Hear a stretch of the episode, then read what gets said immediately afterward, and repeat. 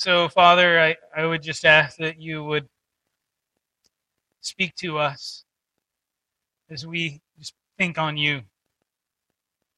Lord Jesus, as we consider the things that you've taught us, help us help us to understand what you've taught.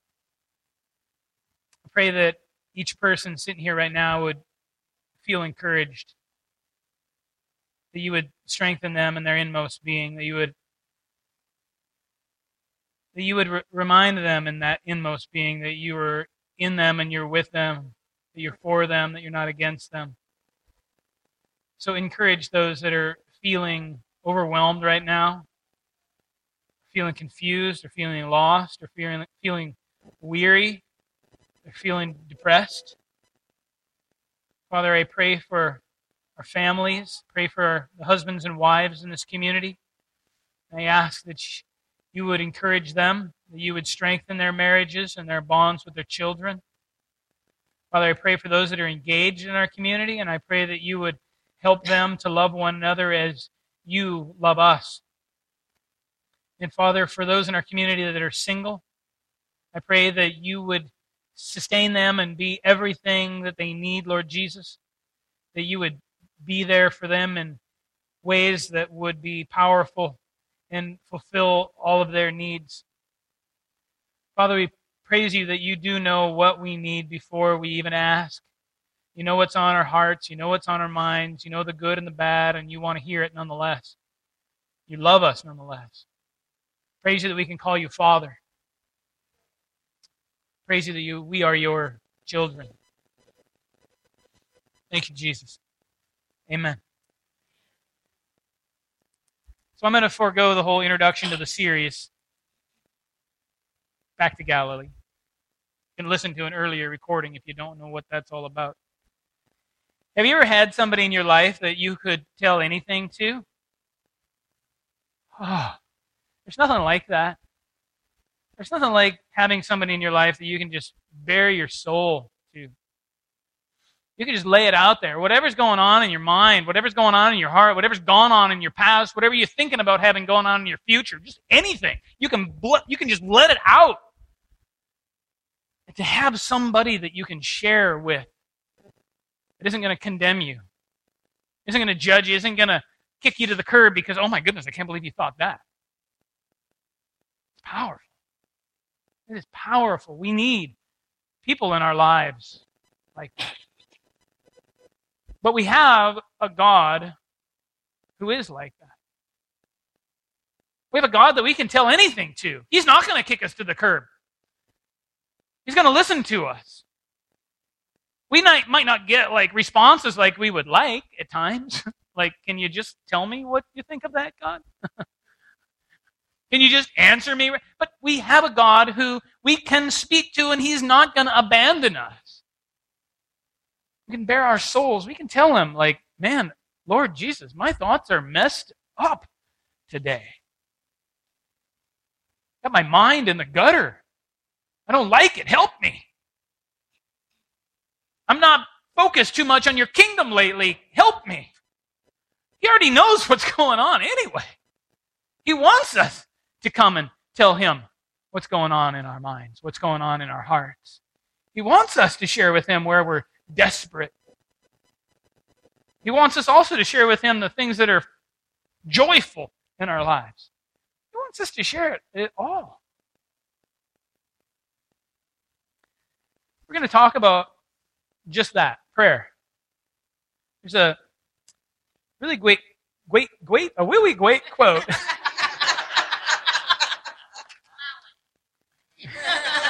I know it seems to have carried on from your guys' wedding. it's a really great quote from one of my favorite authors, Eugene Peterson. And he writes about prayer. He writes about prayer quite a bit, and he talks about prayer quite a bit, and I imagine he prays quite a bit.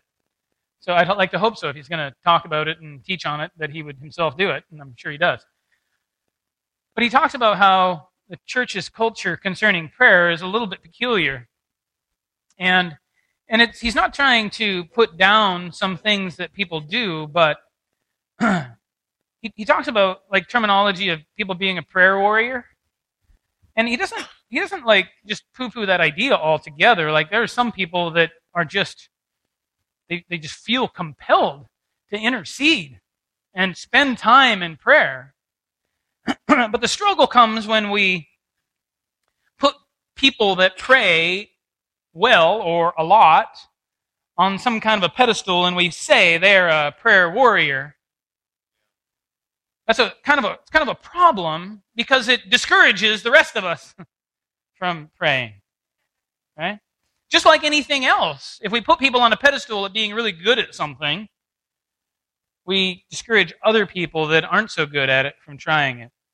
It's one of the negative things that's happened like with music and why I like to lead mu- lead worship because I'm not that good at it and it encourages you all to sing really loud. but when things are honed to the point where it's almost flawless, normal folk don't feel encouraged to do it. So the quote from Peterson says that what we should recognize is that prayer is more like breathing. And we never say, man, she is a really good breather. it needs to be some, become something that's just a natural part of our lives, like breathing. We're just carrying on about our day, and somehow we've learned to be attentive to God's presence in our midst that we can just carry on a running dialogue with God.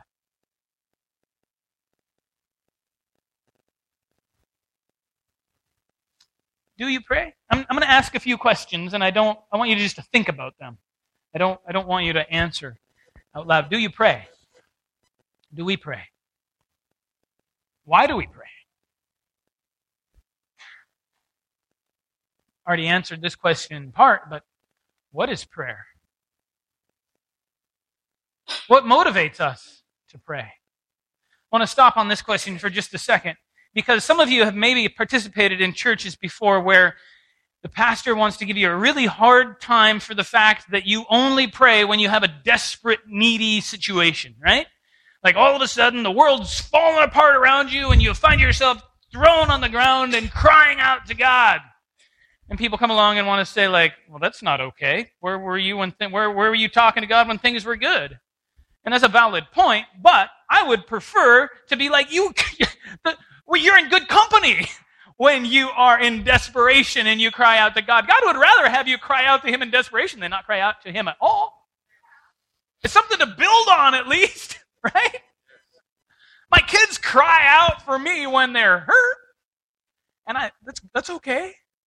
I wish they cried out to me more often. Maybe.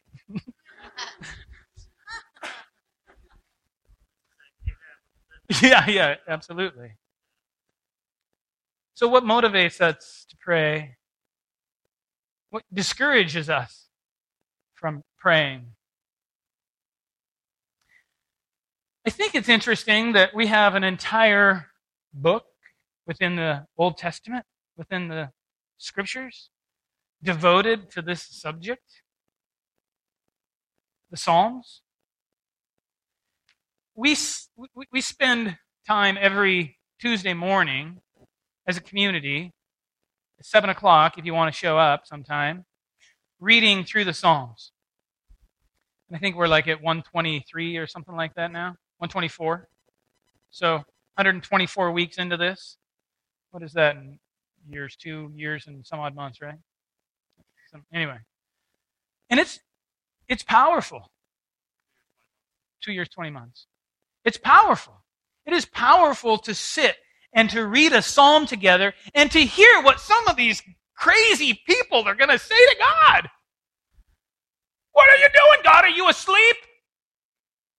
Where are you? Wake up. Help me. I'm innocent. I haven't done anything wrong.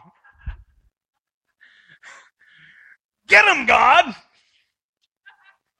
Go get the bad guys because I'm good. Oh, it's okay. Your math is okay. We, we're okay with your math. We love you, Scott. Nonetheless, we love you. So,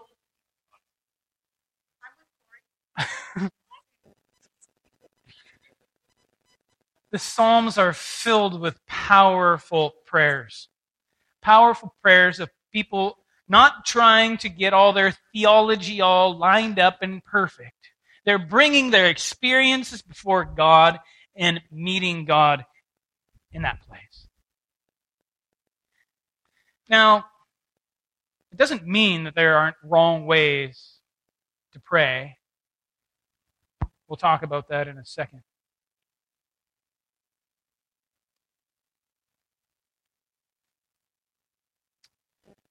This probably seemed like a little bit of a rough segue, but hypocrite. A hypocrite. The Greek word for hypocrite. Does anybody have any idea the origins of that? Hmm. Yeah, masks. A mask wearer. It's a theatrical piece of terminology. And it's adopted by Jesus to refer to people who don't practice what they preach. People who do one thing in front of people to do another thing someplace else. And it's extremely difficult in community to foster authentic community when a lot of people are wearing masks. It's very difficult to encourage folks to show up and be transparent with who they are when some people, particularly leadership, are pretending to be somebody other than who they are. But it's true across the board. Anybody that shows up and is not wanting to be transparent, that intends to not be transparent, deteriorates authentic community. And on the flip side, this isn't obvious, people that are willing to come forward and be bold about what's going on in their lives to be transparent, to not wear a mask, foster authentic community. Though I haven't had a chance to listen to it yet, last week, people sharing about their lives is authentic community. Well, as long as they're being honest, is authentic community building. People coming forward and sharing, I've blown it in my life. And due to the grace of God, he has restored me and moving, is moving me forward. He's changing my life. That allows us to recognize that we don't have to pretend when we show up. We can be authentic. We can be transparent. We don't have to wear this mask, that mask, that mask, that mask. We can just be who we are. That kind of transparency is what leads to healing. Because in order to be worked on, kind of got to get our stuff out there right? Yeah. Jesus, in this section of text that we're about to read, talks about not being a hypocrite in prayer. It falls under the preface, really, in 6 1 of Matthew, where Jesus says, Do not do your acts of righteousness to be seen by people. He doesn't poo poo acts of righteousness. Acts of righteousness are things we're supposed to do. They're good things. He talks about almsgiving and prayer and fasting and assumes that we're going to do them. He just wants us to do them in a way that our motivation and who we're doing them unto is properly oriented. Do not do your acts of righteousness to be seen by people when you pray. Do not be like the hypocrites don't be like the mask wearers. Don't be like the people that are showing up with some other agenda that aren't being real, aren't being transparent. For they love to pray standing in the synagogues and on street corners to be seen by others. Truly, I tell you, they have received their reward in full. Their reward being the desire for other people to see them, right? That's why they showed up to prayer in the first place, is for people to see them praying. Oh boy, that guy's a good breather. I meant prayer, right? They got it. That's what they wanted. There it is. This isn't difficult to understand, right? Their reward in full. Jesus says, though, when you pray, speaking to this ragtag bunch of people that are in need following Jesus, go into your room. Close the door and pray to your Father who is unseen. And your Father who sees what is done in secret will reward you. As we talked about, this audience of one. This audience of one that you can share anything with. You can go to him. You don't, this isn't about you and a bunch of other people seeing how good of a prayer you are or anything else. This is simply about us coming before the one who can do something about whatever situation we're bringing before him or can receive the praise that we want to bring before him. I love the way Jesus puts this your Father who is unseen. Your Father who is unseen, who sees what is done in secret. Father who is unseen. You don't have to perform for God. Which direction do we turn? Oh, shucks. I was performing that way the whole time, and God is behind me. It's not a performance. You're coming to this one that we refer to as Father. If my boys come to me as their dad and they're just trying to put on a performance and asking me for something, probably not all that inclined to give it to them. Even if it might be something that they want or need or it's a good thing, I would hope that they would simply come to me as dad and just ask me. My boys do this sometimes, Noah in particular. He'll do the passive aggressive asking. Right? You guys know what I'm talking about. You, no, you don't? But like, yeah. And I never give Noah what he asks me for and when he's doing the passive aggressive thing. Um, so, Dad, so uh, yeah, well, I was looking through this catalog the other day, and um, no, just if you need something, just be straightforward and ask me for it. Is that what you if you if you need something, if you want something, just just ask me. Don't put on a show, don't put on a song and a dance. I'm your I'm your dad. I love you. I want you to have good things. Don't this is how our heavenly Father is with us. He wants us to just ask him and then trust him. So don't don't pray like hypocrites. And don't pray as Jesus says here like the pagans and when you read pagans there, don't think contemporary pagan religion. It really is just the word ethnos, nations, Gentiles, the rest of the world, the non Jewish world, because Jesus was just addressing the way Jews were praying, some of them, in Jesus' day. Here he's saying, and don't pray like the rest of the world, who think that because they go on babbling and babbling and talking and talking and talking, mom, mom, mom, mom, mom, mom, mom,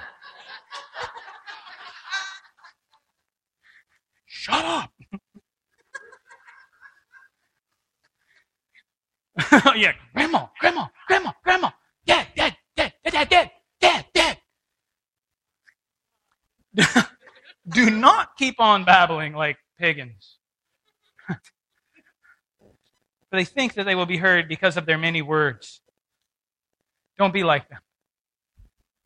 Drives the father crazy. God can handle it. But don't think that because you babble that, or go on and on and on and on in a single prayer that God is going to hear you because you did it. I mean, there's prayers in my life that I repeat. Some of you might have some of those. But I'm not doing it because I think that that's the only way God is going to hear me. Comforting to know God is hearing me as I'm saying them. Father knows what you need before you ask Him, which begs a question like, what do you want? Well, then why make me ask? Make me ask? Throw me a bone here. I'm starving to death, and now you have to ask for food. If you knew what I needed, just give it to me. Oh, what fun would that be? no, seriously. Like, where is the friendship? Where's the camaraderie? Where's the relationship? Where is the knowing where it came from? Right? Where's the learning to appreciate what God provides for us? It's a relationship that we have with God. He wants us to ask Him. Yes, He will provide stuff for us when we don't ask Him sometimes. But He longs for us to ask Him. He longs for us to come before Him. It's kind of awesome when your kids get to that place where they do, well, it kind of gets old after a while, but where they do learn to ask, there's just not an assumption made about everything that they receive. Where there's gratitude, appreciation for what they have. That's the way God wants it with us. He wants us to ask Him. So Jesus just flat out again says, Don't be like the hypocrites. Don't stand in front of people and make a spectacle about this. Don't be like the pagans. Don't babble on and on. God knows. Come before Him, ask Him. And then He goes on, and I'll have to admit here, this was supposed to all be one message, but I've had to split it into two because I had an extra week. and so you're going to get half of the Lord's Prayer. But I'll read it all for us right now. This then is how you should pray. Our Father in heaven, hallowed be your name. You can join me if you want. Your kingdom come, your will be done on earth as it is in heaven. Give us today our daily bread and forgive us our debts as we have also forgiven our debtors. And lead us not into temptation, but deliver us from the evil one. And I said that it wasn't straight from Scripture, it's just the last part that we've tacked on to the end. So the rest of that is straight out of Jesus' mouth. This then is how you should pray. Praise God that Jesus doesn't just say, don't do that. Whatever you do, don't do that. And you're like, well, that's all I've known to do, and I don't know what else to do, so now I guess I won't do anything. Jesus doesn't end there. He continues on with teaching us how to do this prayer thing. Of course, it's difficult in some ways to understand. Our Father in heaven. Our Father in heaven. I don't want to belabor this point, but I don't know that I possibly could. God is your Father.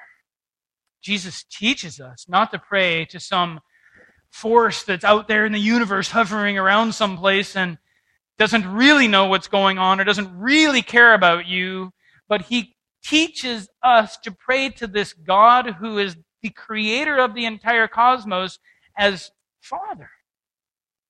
And I know that there are people in this room that probably haven't had the best father figures in their lives.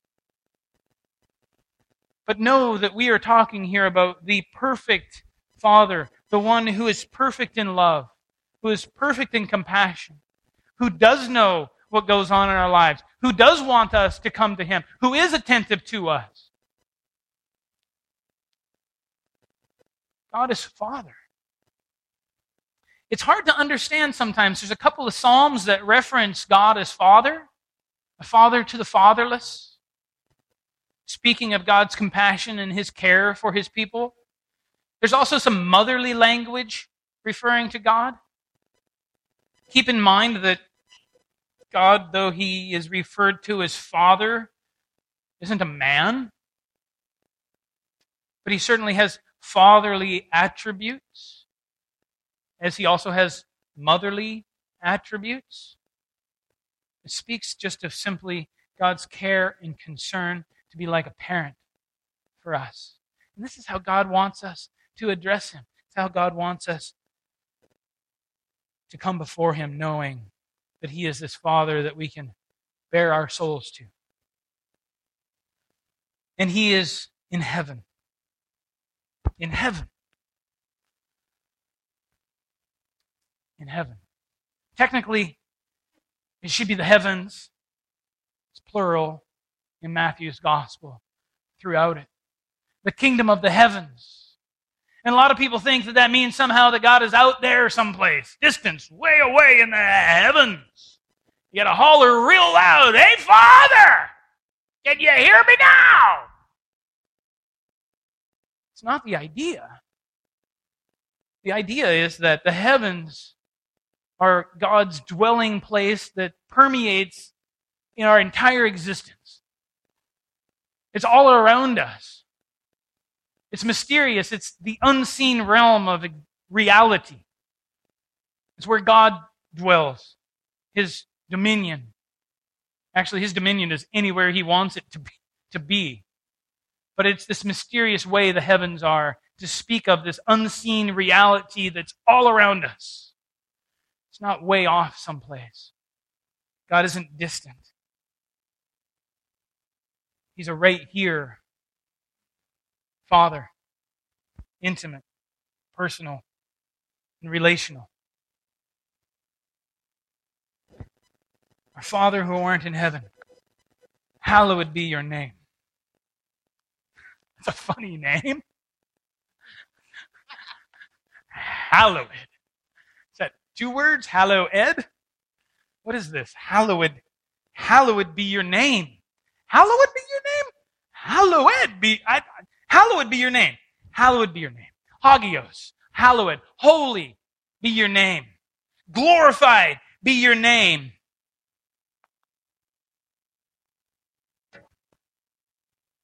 God's name is all about God's character.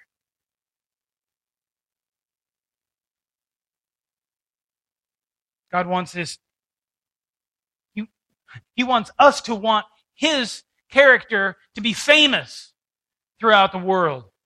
He wants people to know what he's like.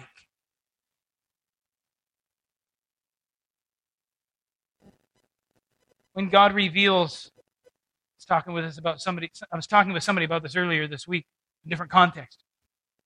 When God reveals himself in his glory to Moses, he refers to his name. Yahweh, Yahweh, the Lord, the Lord, the compassionate and gracious God, slow to anger, abounding in love and faithfulness, maintaining love to thousands and forgiving wickedness, rebellion, and sin. That's what people should know about what God is like. That's what his name should be known for. That's what he should be famous for. The one who is compassionate and gracious and slow to anger, abounding in love and faithfulness. His name should be glorified. Hallowed be your name. Let people hear your name and fall at their knees in adoration and worship of you, Lord God, because you are so good. Your kingdom come. Your will be done on earth as it is in heaven. Your kingdom come, the kingdom of Father God, the kingdom of God, the kingdom of the heavens. What is it? What is it? It's not a place. It's not like we're going to go like open a post office in the kingdom of God and give it a zip code. It's not a place. It's sometimes found in a place, but it's not a place. The kingdom of God transcends, it surpasses, it's greater than, and it comes before any place. The kingdom of God is the range of God's effective will. The kingdom of God is found wherever what God wants done is done. It speaks of dominion and participation and a willingness on people in that place to embrace it. I'll read that again. The kingdom of God is the range of God's effective will. You're just going to have to deal with that.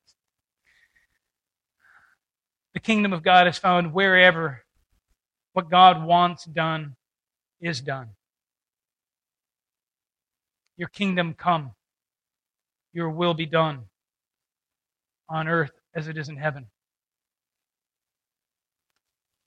It's important to recognize that God wants his kingdom, the kingdom of the heavens, to be manifest right here. We're not praying, Lord God, I can't wait until you take me to where your kingdom is. That's not what he wants us to pray. He wants us to pray, I want you to want my kingdom to come where you are.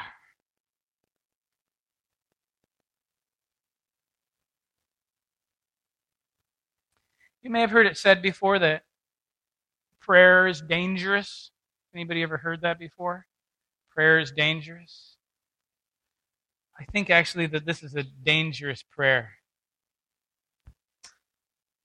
Because if you're going to ask for it, this kind of freaks me out when you stop and think about the fact that people throughout generation after generation after generation, 2,000 plus years of the church have been praying this prayer. Many of them not even recognizing what it is that they're praying and what it is that they're asking for. Kind of freaks me out a little bit. It freaks me out to think that I've done it in the past, and I'm just like, Our Father art in heaven, hallowed be your name, your kingdom come, your will be done. Right? And no idea what it is that I'm asking for. Because if you're going to ask for it, you're going to have to surrender to it. You're going to have to surrender to it. If you're going to say, Your kingdom come, your will be done on earth as it is in heaven, unless you plan on going someplace other than on earth, you're going to have to participate with it. That's what the prayer is asking for. Bring it so that we can join it. The reality is, is that we all have our kingdoms. We all have our own kingdoms where we desire our wills to be done. I was listening to an audio um, lecture, and I cannot get this nearly as funny as the guy that I was listening to got it, but uh, he puts it something like this We begin to understand that we have kingdoms at a very young age. What are the first words that two year olds learn? Yes. And no. Right? Mine and no. Those are expressions of that child's kingdom. My dominion, mine, and no, you can't have it. We like I remember when I was a kid driving to North Dakota every summer, my sister and I would be like going at it in the back of the car and we'd be like, okay, that's your side of the seat. This is my side of the seat. You stay on your side of the seat. I'll stay on my side of the seat. This is my kingdom. That's your kingdom. And do not come near my kingdom or dad's going to come down on you. Because we all know it's actually his kingdom.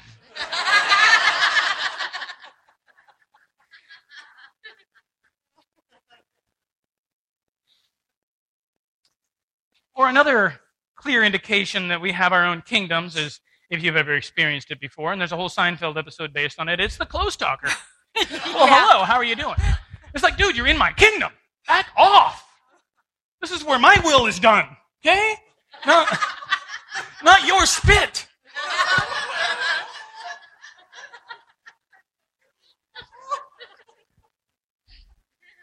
Our own kingdoms are those places in us those thoughts in us where we just want what we want and we don't necessarily care that much about how it impacts anybody around us. And we all have them. But of course, Jesus is not teaching us to pray for our kingdom to come, right? Lord God, expand my kingdom. Granted, some people seem to think that is what Jesus is teaching. He asks us and instructs us to pray for the kingdom of the Father where His will is done to come. Take in mind that Jesus, Jesus, who was the one who did not consider equality with God, though he was equal with God, as something to be exploited, had to choose to live obedient to this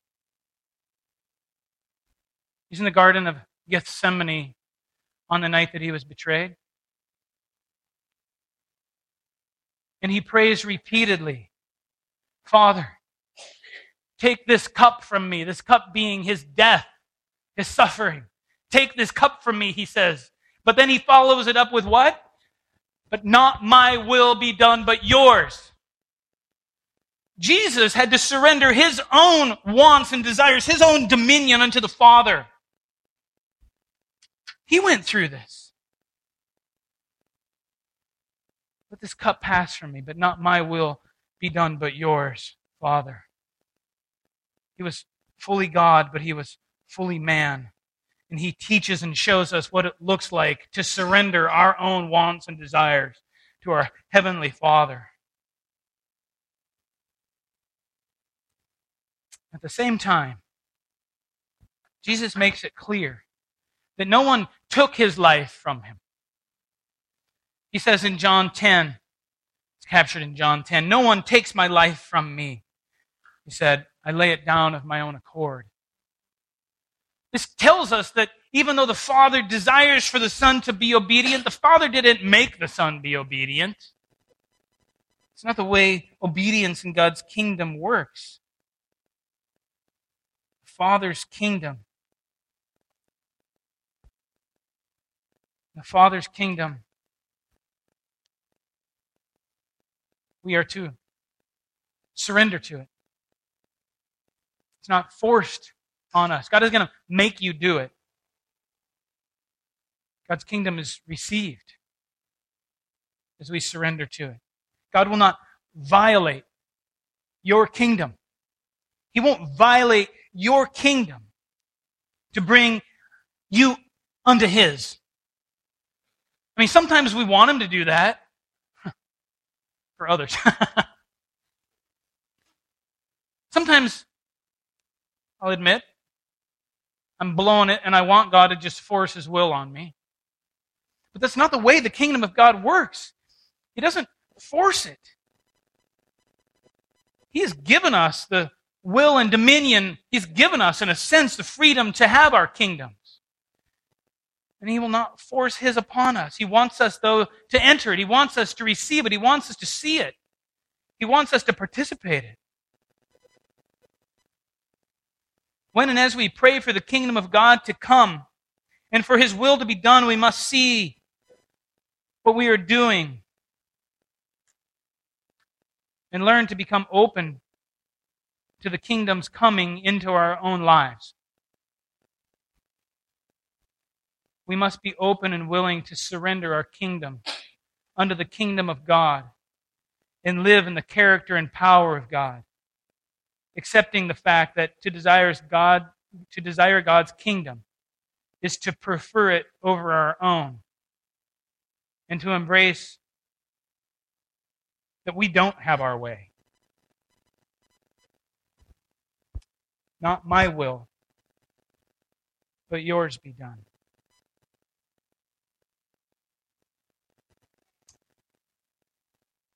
Your will be done on earth as it is in heaven also names reality. If it wasn't for things like this, I wouldn't be a follower of the way. I wouldn't be a Christian. I wouldn't be a disciple of Christ. I wouldn't desire to learn from him. If he shrunk back from the realities of what goes on in the world around us, I wouldn't be interested whatsoever. There's plenty of other people that do that. And you can make a fake world and get people to follow it all, all over the place. When you see it for what it is, a caricature of the actual world around us, it becomes very difficult to continue to follow it, but praise God, Jesus doesn't do that. The reality is that the world is not as it was meant to be. Its true purpose is distorted. The kingdoms of this world wreak havoc on creation physically and spiritually. They do. You've probably experienced it in your own life when you've decided to flex your own dominion. God, this is my space. Things don't always go so well.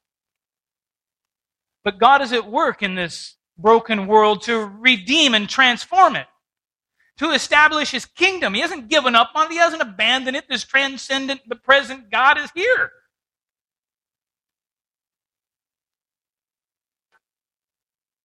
Jesus' way of prayer invites us not to retreat from the world in fear and pain, not to anesthetize it by indulging ourselves in sometimes encouraging others to indulge themselves in whatever we can find to try and numb reality. But rather, he invites us to enter into the rough places that need to hear the hope held out in the gospel. That God is Father and God is Redeemer, that He is Emmanuel, God with us. We are not called to be blind optimists. We are called to be optimists, yes, but not blind optimists. Christians should not be blind optimists. We can't look at a bloody, beat up Jesus on the cross and be blind optimists, just pretending that everything is just fine. The gospel of Jesus Christ faces the realities of the world's pain and suffering. And if we are to be a gospel people, we must learn to face those realities. And the opening petition of the Lord's Prayer invites us to open our eyes to the realities in which we live and to join the struggle to see justice and peace prevail. Your kingdom come, your will be done on earth as it is in heaven. Father, that's it challenges us to pray that. It challenges us to surrender our wills and align our lives to His will and participate in God's project. It's kind of weird to put it that way, right? God's project to right what we can so clearly see is wrong.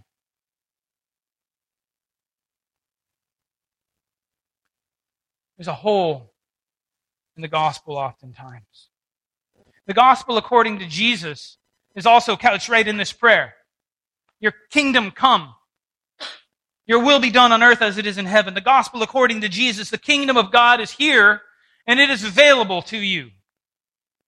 Over and over and over again, this is what Jesus says. Repent and hear the good news. Or repent and believe the good news. The kingdom of God is here. It's good news. The kingdom of God is here. Believe it. It's available to you. You can enter it.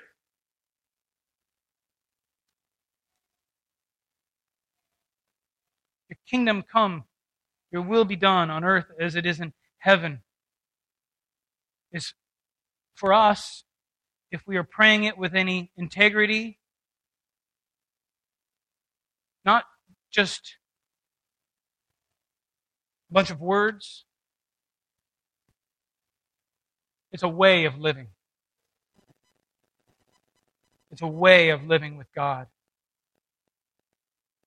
The kingdom of God is here as the gospel. It's good news because we see a world that so desperately needs it. We see the devastation when people do not live in the way of the kingdom of God. In those situations, people's lives are ravaged, the powerless are exploited, the poor are used like a means to the rich man's wealth.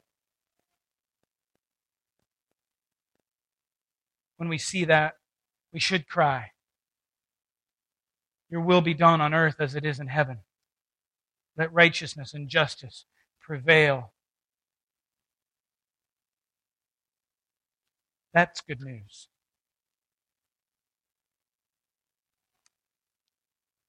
I want you to think on this for a moment. We who pray, Hallowed be your name, your kingdom come, your will be done. Because this starts as an inner thing where we surrender our wills. We must seek such inner transformation that we desire nothing more to participate in tangible material expressions of the kingdom and we must allow ourselves to participate in such material expressions of the kingdom that we desire nothing more than to participate in inner transformation.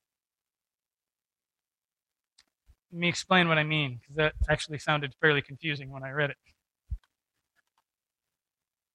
The kingdom of God comes into our midst and it changes us. We learn to surrender by the power of the Spirit in us our own kingdoms unto God's desires, His wills, His wants, His ways. We learn to live life for the very first time. We find freedom. It's a, the kingdom of God touches us in our inmost being. And when we find that kind of freedom, when we experience that kind of transformation, we should seek to find tangible ways to work that out in the world around us. Things like feeding the hungry, clothing the naked, listening to people, loving people, sharing life with people. We have to want it bad.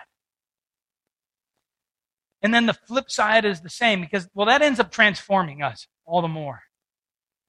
And the flip side is the same. When we glimpse the kingdom of God, we want things of it so much that we thrust ourselves into situations of serving people, of loving people, and we realize, my goodness, Lord, I need an awful lot of inner transformation in me. The two things go hand in hand. The spiritual and the material things go hand in hand. God transforms us inside, and it changes the way we act outside, which then flips around and changes us more on the inside we try and do it sometimes as just some sort of spiritual thing without any actual kingdom of God tangible stuff, and it doesn't work that way. It doesn't work that way. I want to read this is a really old book, reprinted a few years back. Um, James S. Stewart is his name, author's name. He puts what I just said basically this way The doctrine of the incarnation means that God has come right into the midst of the tumult of the shouting of this world. In the most literal sense, it was a down to earth realism that gave the gospel birth. Therefore, to separate Christianity from social concern is to corrupt it at its roots. In the strong language of the apostle, it is to make God a liar. When Jesus was born of Mary in the stable at Bethlehem, when he toiled at the carpenter's bench in Nazareth, when he walked the crowded ways and lovingly identified himself with the struggles and the miseries of men, when he suffered under Pontius Pilate, it was a declaration that divine, that, the, that divine eternal truth and the tough, concrete actualities of the human situation belong together. And what God has joined together, let no man put us under.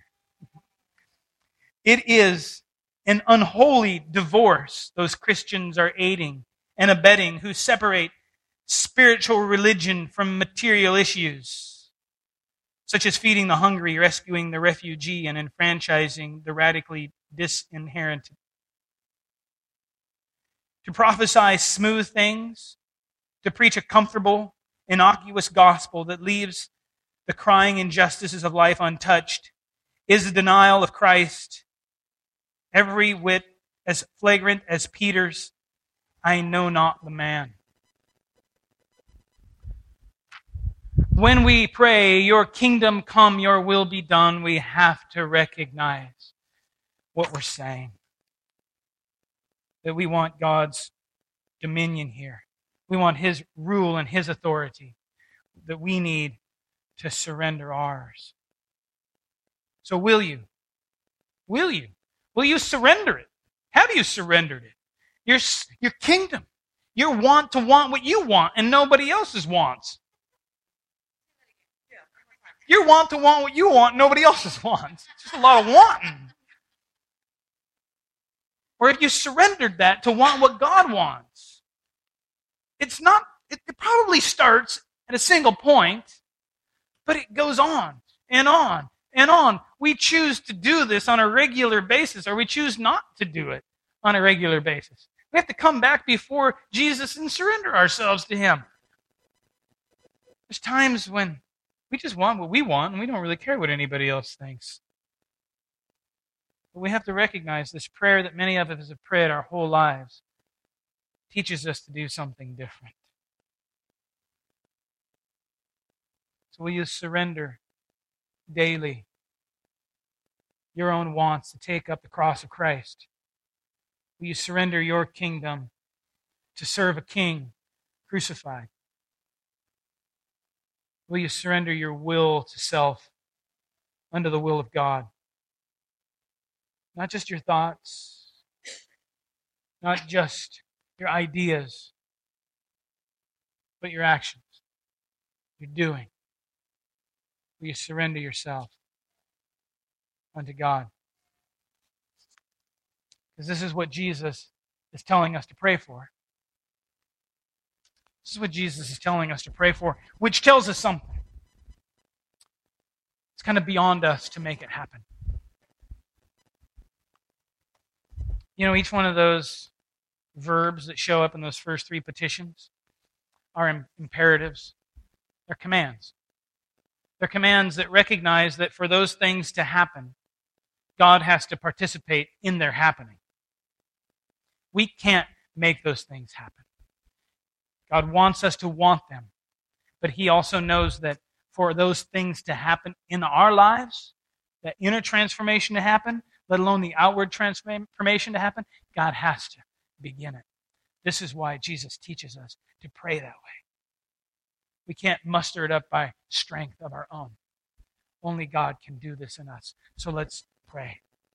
Heavenly Father, help us to glimpse your kingdom. Help us to be overtaken by your kingdom, to be just so so in love with the vision of what the world can be that we can't get it out of our minds. That we would give up everything in order to receive it, in order to enter into it. Father, praise you that that your kingdom comes into our midst and it doesn't diminish us, it doesn't take our own right to will away, but you woo us to yourself. You show us the glory of your kingdom. You teach us the glory of your name. So, Father, in heaven,